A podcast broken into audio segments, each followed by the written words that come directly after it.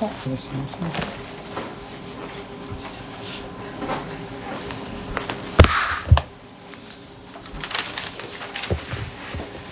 はい皆さんおはようございます。ちょっとマクマスクを外いて正体を明らかにしますね。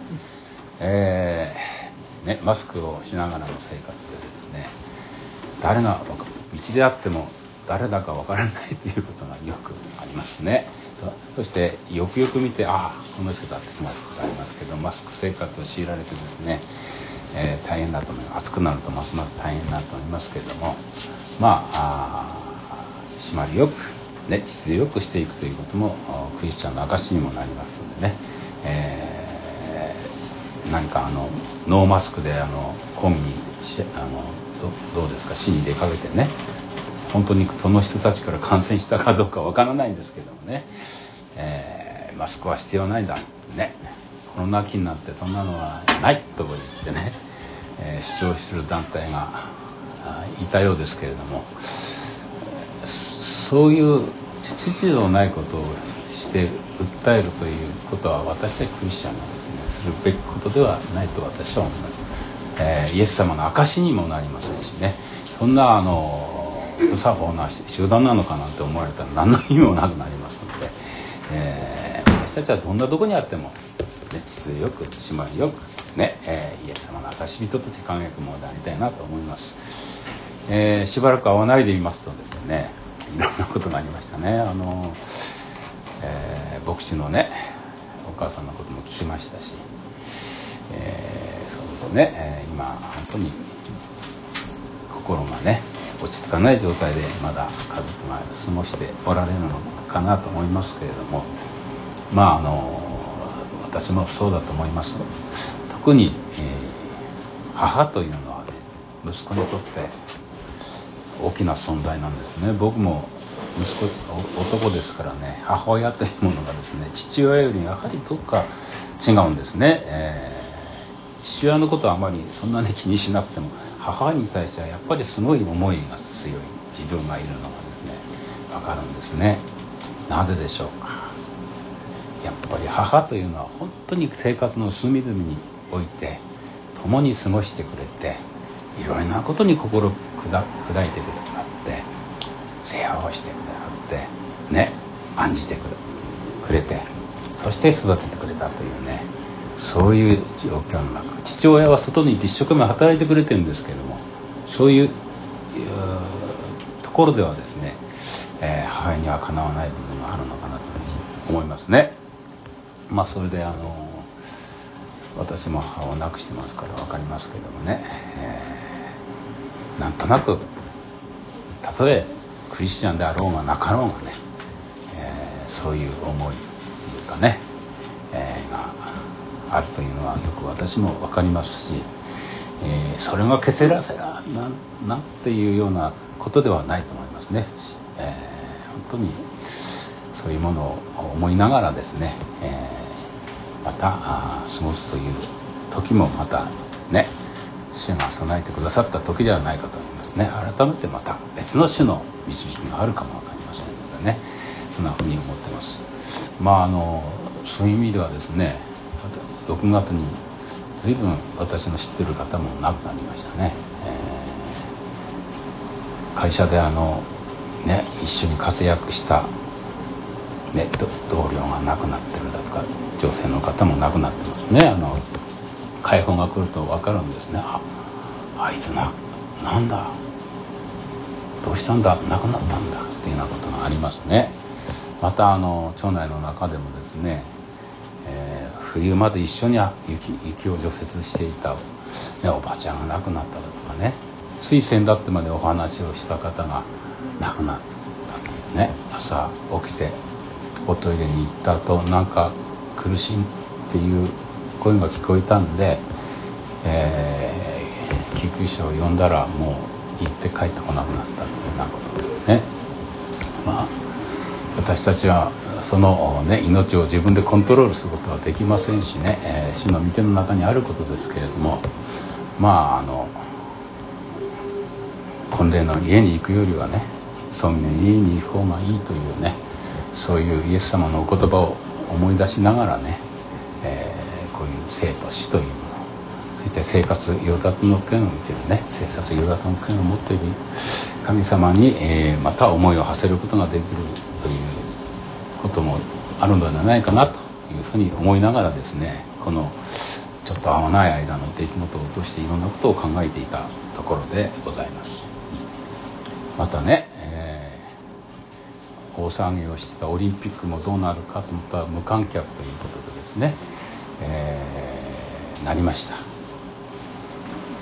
本当にね、えー、これも私たちの営み、えの中である出来事ですけれども、えー、またこれまだ開催をされてませんけどもね、えー、やはりそこにもう神様の御心を探りながらですね私たちは過ごすべきではないかなという道そうそうあるべきだと思います。観客が入れようが夢がいいんですけども私たちは今どういう時代に生きているのかなということをですねしっかり受け止めながらあ、ね、いくというのも大事なことなのかなと思います。というのは今は本当に終わりの近い時代と言われる言われてる時代だからですそしてその印もたくさん見えてきてますですから心をよく見張りながら落ち着いて、え驚き怪しむことなくですねその時代の動きというものをしっかり受け止めながらますます主に満たされてっていうような感覚に、えー、ならざるを得ないのかなと思います、えー、ちょっと話は変わりましたけどもね、えー、今日はね、えお言葉をくださいというメッセージ題をつけましたけれども先ほど読んでいただいたところです。ね、えイエス様がカペナウムという町に来た時の出来事です。ね、えここにはあの 酒税所があって、え、その治安を保つために軍隊も駐留していたという状況の町です、えー、その町にですね軍の百人隊長という異邦人がいたわけですね、えー、この読んでいくとですね、えー、この異邦人百人隊長に重んじられている人がのしもべが病気になっていたということでしもべという奴隷のような人ですね、えー、そういう人が病気で死にかかっていたということから始まっております、えー、そして、えー、百人隊長をですね。何とかしてね、えー、この人にを、ね、治していただきたい。病気を治していただきたいという思いでですね、えー、ユダヤ人たちの長老たちを送ってイエス様に助けに来てくださるようにというふうに、えー、お願いをしたという状況です。ね,、えー、ね自分で行かないで長老たちを送ったというところがまたねユダヤ人の長老たちを送ったというところもまた意味のあるところかと思いますけれどもその長老たちはですね、えー熱心にお願いしていったこの人はね、えー、あなたにそうしていただく資格がある人ですってこう3節4節に書いてますね。なぜならね私たちに良いことをしてくれたからです。ね5節に書いてあるね違法人であるにもかかわらず私たちを愛してくださって私たちのために街道を建ててくれたんです。良いことをしてくれた人からです。というわけです。ね、そういう資格があるんです。ね。どうでしょうか。ね。良いことをしてくれたから資格があるんですよ。まあね。わからないわけではないですけども世の中にあるこういう考え方がありますねこの人立派な人ですからね私たちに良いことをしてくれたからね世の中には蔓延している考え方ですね、えー、教会の中にももしかしたらこんな考えがあるかもしれません。うっかりしてると、うん、どうでしょうか。お金をたくさん献金してくれたから。いっぱいね保証してくれくれたから。資格があるんじゃないだろうか。そしてだんだん若い時の力がなくなったお年を召した方々がですね私たちなんて何かの、ね、イベントがあっても集会があっても何も役に立たないんだ。だってできないんだもんそんな風にっていう人がいます。そして自己憐憫に陥ったりする人がいたりしがみを生んだりしたりしたり。そういうものを起こされるような雰囲気があるからなんです。ね。もう何も奉仕することもできないよね。役に立たないよね。力仕事もできないよね。音楽もできないよね。用いられる場面もないよね。ってね。そんなふうに考える人もいますね。役に立たないんだってね。でそういうふうになるっていう。ふうになったこともよく聞いてます。また世の中と同じ考えでそういうふうになっちゃうとね。こんなこともありますさて、えー、百人隊長はどうだったでしょうか？6節を読んでいくとですねこう書いてんです。イエスは彼らと一緒に行かれた。そして百人隊長の家からあまり遠くないところに来られた時百人隊長は友人たちにを使いに出してイエスに伝えた「主よわざわざおいでくださいませんように。あなたを私の屋根の下にお入れする資格は私にありません」って。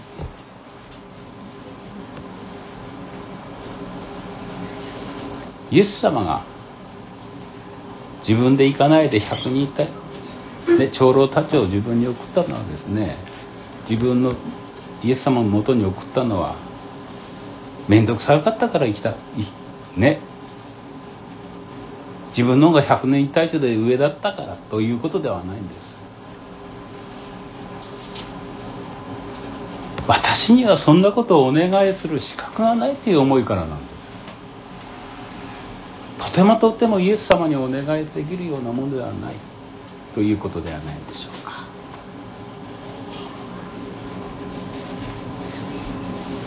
私たちはどうでしょうか。何か資格があるんでしょうか。救われたのは何か資格があるんでしょうか。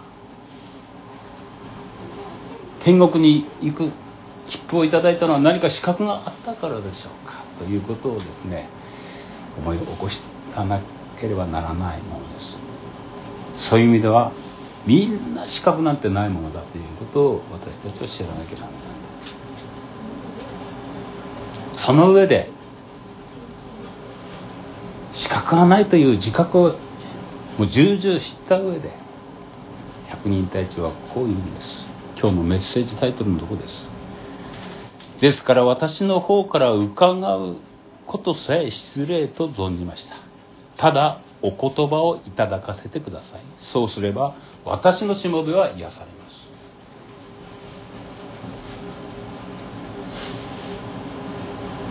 す。すごい言葉だと思います。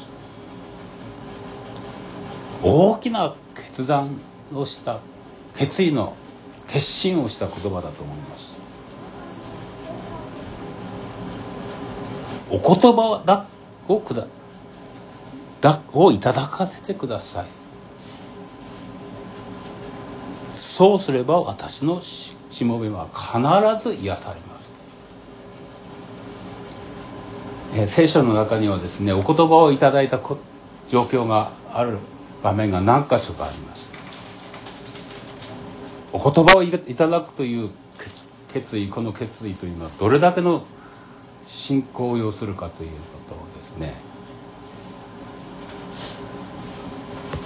感じてほしいんです。ナーマン将軍というのがいました。旧約聖書にナーマン将軍とは聞いたことはありますよね。彼は雷病にに起こされていたんです。そしてユダヤ人の奴隷の娘がイスラエルに預言者がいて癒してくださる方がいるから行ったらいいでしょうということで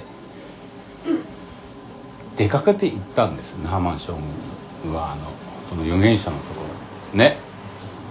そして、えー、来たところその預言者はヨルダン川に身を沈めて体を洗いなさい。そしたら癒されるって言ったんです。これは御言葉です。御言葉ですこれ。ここで言った御言葉をお言葉をくださいって言ったお言葉なんですこれは。しかし彼は自分が考えたと違ったお言葉だったんですこれは。自分が想像していたお言葉はこれでなかったんです。だから怒って帰ってしまったんです。途中で引っ返したけどもいいしもあの家来がいてそうではないでしょうって言って促されて思い直して帰ったという場面が出てこれもお言葉を聞いたけども自分の気にそぐわない言葉だったから従わないで帰ろうとしたんです。もう一つは新約聖書のイエス様とある金持ちの青年の例えです。救われるためにはどうしたらいいでしょうか。立法には何て書いてありますか。いろんなことを書いてます。それは全部やってます。あなたに欠けたことがまだ一つあります。ね。救われるためにはどうしたらいいですか？お言葉をくださいって来たんですこの青年は。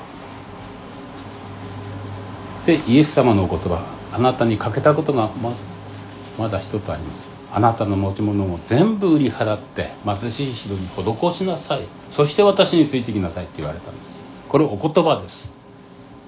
しかしこの青年は悲しで去っていったんです。たくさんお金を持っていたからです。この青年はまさかそんなお言葉が言われるとは思ってなかったんでしょう。でもあなたイエス様にと聞いてるんです。どうしたら救われたらいいでしょうか？でしょお言葉をくださいって言ってるんです。そのお言葉をもらった時に自分がは考えてたこと全然お言葉だった。で悲しくなって帰っていった。そういう意味でここのお言葉も同じことなんです。この百人隊長はお言葉をくださいってどんなお言葉がリターンとして戻ってくるかわからないでしょう。この金持ちの青年のようにえー、こんなことって言われることかもわからないんです。ナーマン将軍のようにですねこんなえ大した川でないところで身をさせって言われるかもしれないんです。お言葉をくださいというのは本当に覚悟がいるということです。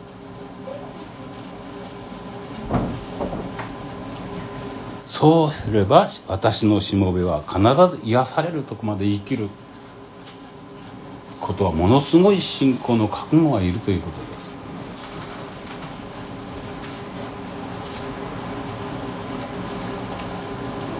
大きな信仰の決断だというでしょうか。百人隊長は自分は何の資格のないもの。罪人違法人。イエス様になって来ていただく資格ではないものですと。失礼だ。けれども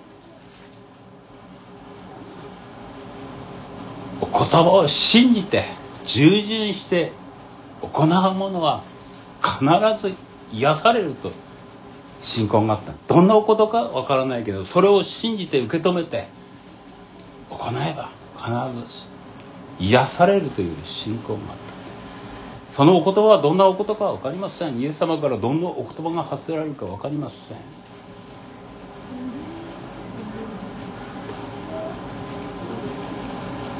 私たちの間ではこんな状況じゃないでしょうか。ナーマン将軍もそうだったけどもいやいやいやしくそれなりの衣装を着てですね手を挙げて触こう揺ら触ってくださったら癒されるだとか。衣の隅でも何とか触れば癒されるだとか。何かそういう儀式を、えー、するということを期待するんじゃないでしょうか。あるいは有名な牧者のところに行けば癒されるだとか。そんな考えがあるんじゃないでしょうか。大きな集会私も行ったことがあります。あの武道館に行ったことがあります。その時に最後に癒しの祈りを先生方いっぱい来てます。ね。牧師いっぱい来てます。立って前に立って立ってるんです。たくさんの人数ですから。ね。一人ではさばききれないです。祈りに来てくださいって言われたら。ね。祈りみんな出ていくんです。どういう状況が起こったでしょうか。高名な先生のとこにずらーっと列が並ぶんです。なんだこれと私は思ったんです。誰もいない1人か2人しかいないんでこれ先生せっかくそういう集会だから行って祈ってもらいましたけどもこれが実態なんです。先生が癒すんですか？誰が癒すんですか？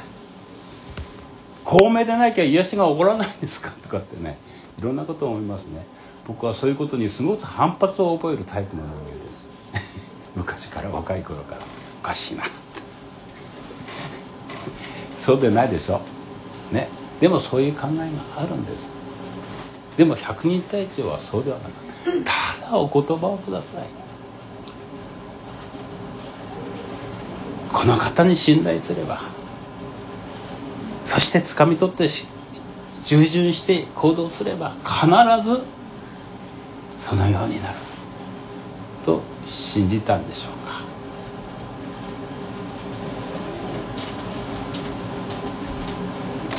か百人隊長がこうやって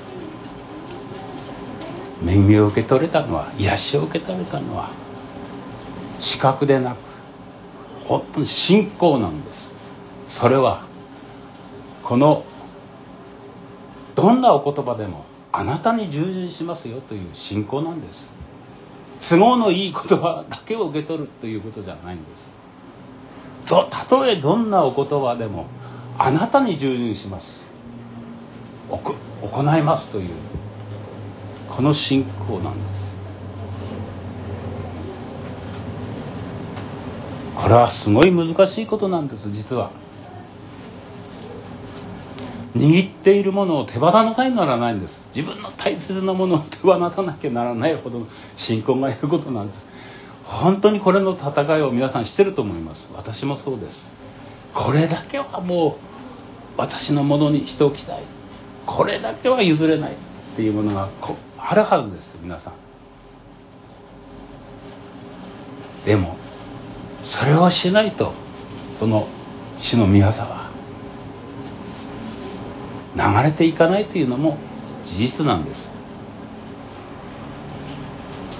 へりくだって自分の主張しているものからを手放して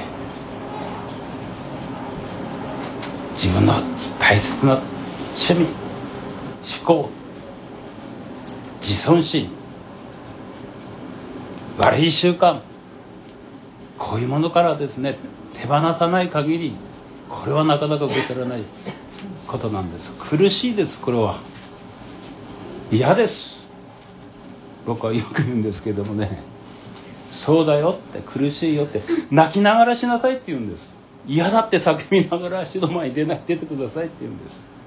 私はこれは嫌ですしよ話したくありません。死を取らないでください。手放したくないって叫びながら死の前に出てくださいって言うんです。それが信仰の戦いというものなんです。資格が条件があるなんていうことを考えてたらとてもじゃないけど恵みになって死の宮だなって起こらないんです。この百人隊長はその信仰でイエス前に出ていったんです。どんな人でも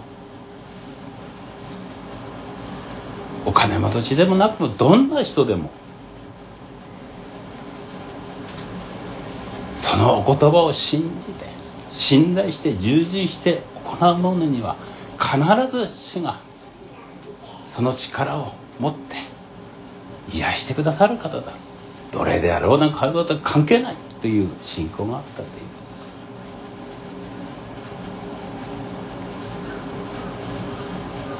とです。百人隊長が本当に主に喜ばれたのはそういう信仰だったんで私なんて資格のないものだ。よくそんなことを重々分かった上でしかし主に信頼すれば主は必ずそれに応えてくださる。というそのお言葉さえあれば主のお言葉さえそれに従順すればそれに応えてくださるという神の恵みと救いが受け取れるという信仰があったんでしょうか。そしてその言葉を握って行動するというですね聞くだけのものではダメなんです。そして従順していく。やりなさいということをしていく。ナーマン将軍はやりなさいことをしぶしぶしたんです。であの、まあ家来たちにだから宮さんが起きたんです。金持ちはできなかったんです。だから宮沢が起こらなかったんです。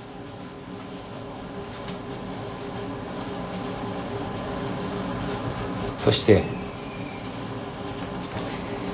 なこの百人隊長の素晴らしいところは私が資格があるとか偉いとか百人隊長じゃないんです。このしもべのために奴隷のためにです。当時奴隷なんて使い捨てです。病気になったらそれで終わりです。元気なうちは使い道があるから使われるけども病気になって弱くなったら投げ使え物のような存在です。そのしもべのためにです伏して伏してイエス様にお願いして言ったということです。この最も小さなものに仕えたのは私にしたことですというイエス様のお言葉があります。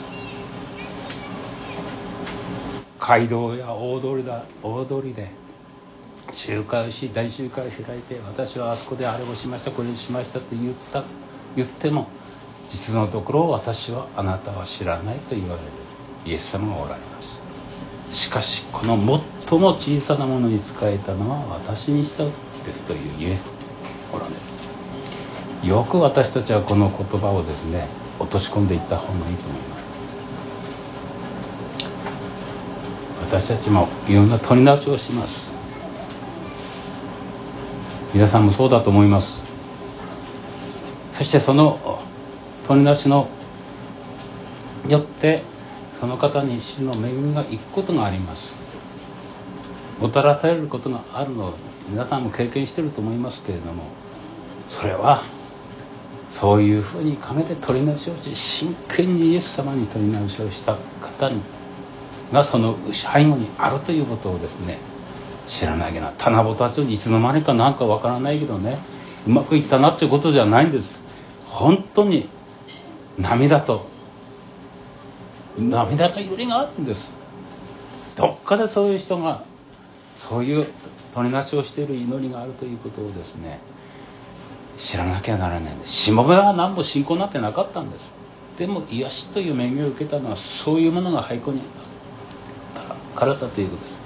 なんとかして百人一体とはやこの新聞にもう癒してやりたい。ね。治してやりたい。という思いでこの百人隊長がしもべに仕えたからなんです。この最も小さなものにしたのは私にしたんですということなんです。100人隊長だからプライドもあったでしょうね。言うこと聞く兵隊がいっぱいいるわけですから。ね来い。あれせ。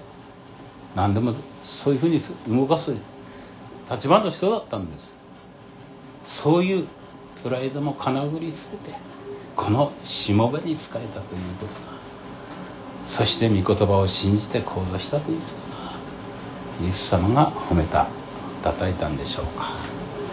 私たちも本当にそのことを心にしながらですね御言葉をくださいっていう時の覚悟をですねもう一度点検しながらですね、えー、心に収めてですね生きたいなと思うんですね。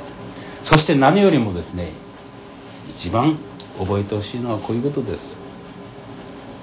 この百人隊長は小さくなって低くなって伏してお願いして決めた締め物のためにプライドをかなり捨てていったんです。しかしそのことさえもそのことさえもこうやって見業が起こるそのことさえもイエス様という存在がなかったら何も起こらないということです。そのことがもたらされるのはイエス様という存在がなければ何もな起こらないということです。イエス様が実は一番小さくなり貧しくなり私たちの罪人のために資格のないもののために仕えてくださったからです。ピリピ書に書いてあります。自分の在り方を捨てるとは考えないで書いてありますでしょ？ね？読んでみましょうか。ここ大事なところですから読みたいですね。ピリピ書2章です。2章の、えー、6節からちょっと私が読んでみますね。キリストは神の見姿であられる方なのに神の在り方を捨てることができないとは考えないで自分を無にし使える者のの姿をとり人間と同じようになられたキリストは人としての性質を持って現れ自分を卑しくし死にまで従い実に十字架の死にまで従われたのです。それゆえ神はキリストを高く上げて全ての名に勝る名を与えになりました。ということでこの方がおられるから私たちはこの百人隊長のようにへりくだった時に御言葉を受け止めた時にこの御業がなされるということ。このことがなかったら私たちがどんなに悔いても悔い改めても嘆き悲しんでもそれはただあなた方の間にあることだけで私には何にも関係がないという聖書のことを思い出さなきゃならないんです。呼ぶ記です。これも大事なところですか？らちょっと読んでみましょうか。呼ぶ記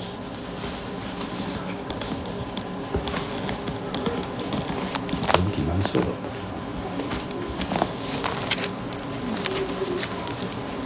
た30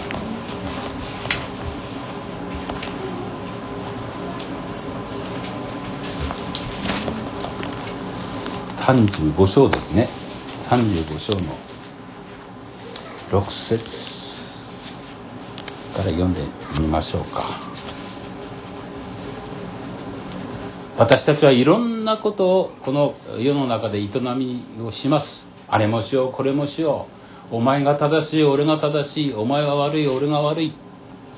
知恵を使ってうまくやろうといろんなことを考えます。今考えてます。しかし神の言葉は本当に私たちにですね鉄槌を食らわせるようなそのような営みの中にあって右往左往して知恵を使ってうまくやってやろうと思っている私たちに対して鉄槌を下すんです。あなたが罪を犯しても神に対して何ができようか。あなたの背きの罪が多くてもあなたは神になし何を成し得ようか。あなたが正しくてもあなたは神に何を与えようか。神はあなたの手から何を受けられるだろうか。あなたの悪はただあなたのような人間に。あなたの正しさはただ人の子に関わりを持つだけだ。そうです。神は何にも関係ないですよそんなあなたの方のこの世の営みのよしあしなんていうことです。だから言うんです。イエス様が貧しくなってあのような十字架の上で贖いを成し遂げてくださらなかった。私たちがどんなに良いことをしようが悪いことをしようが義を持ち出そうが義人あ人々の間で素晴らしい人だ立派なことをしてくれた人だともてはやされたとしても私には何にも関係がないイエス様が小さくなって未熟になって私たちと同じような苦しみを味わでもそれより最大の苦しみを味わわれて命を投げ出してくださった。だから私たちは資格のないものなんだけども資格のないものですって言ってイエス様に前に出て行った時にイエス様の祝福が流れていくんです。これを覚えていきたいと思いますこれがなければどんなに何をしても私たちはただ滅び去る人間に過ぎないということです。もう一度ですね日々の御言葉を重く受け止めつつですね主に本当に砕かれて砕かれて一歩一歩似姿に似たものになるように近づいていきたいものです終わります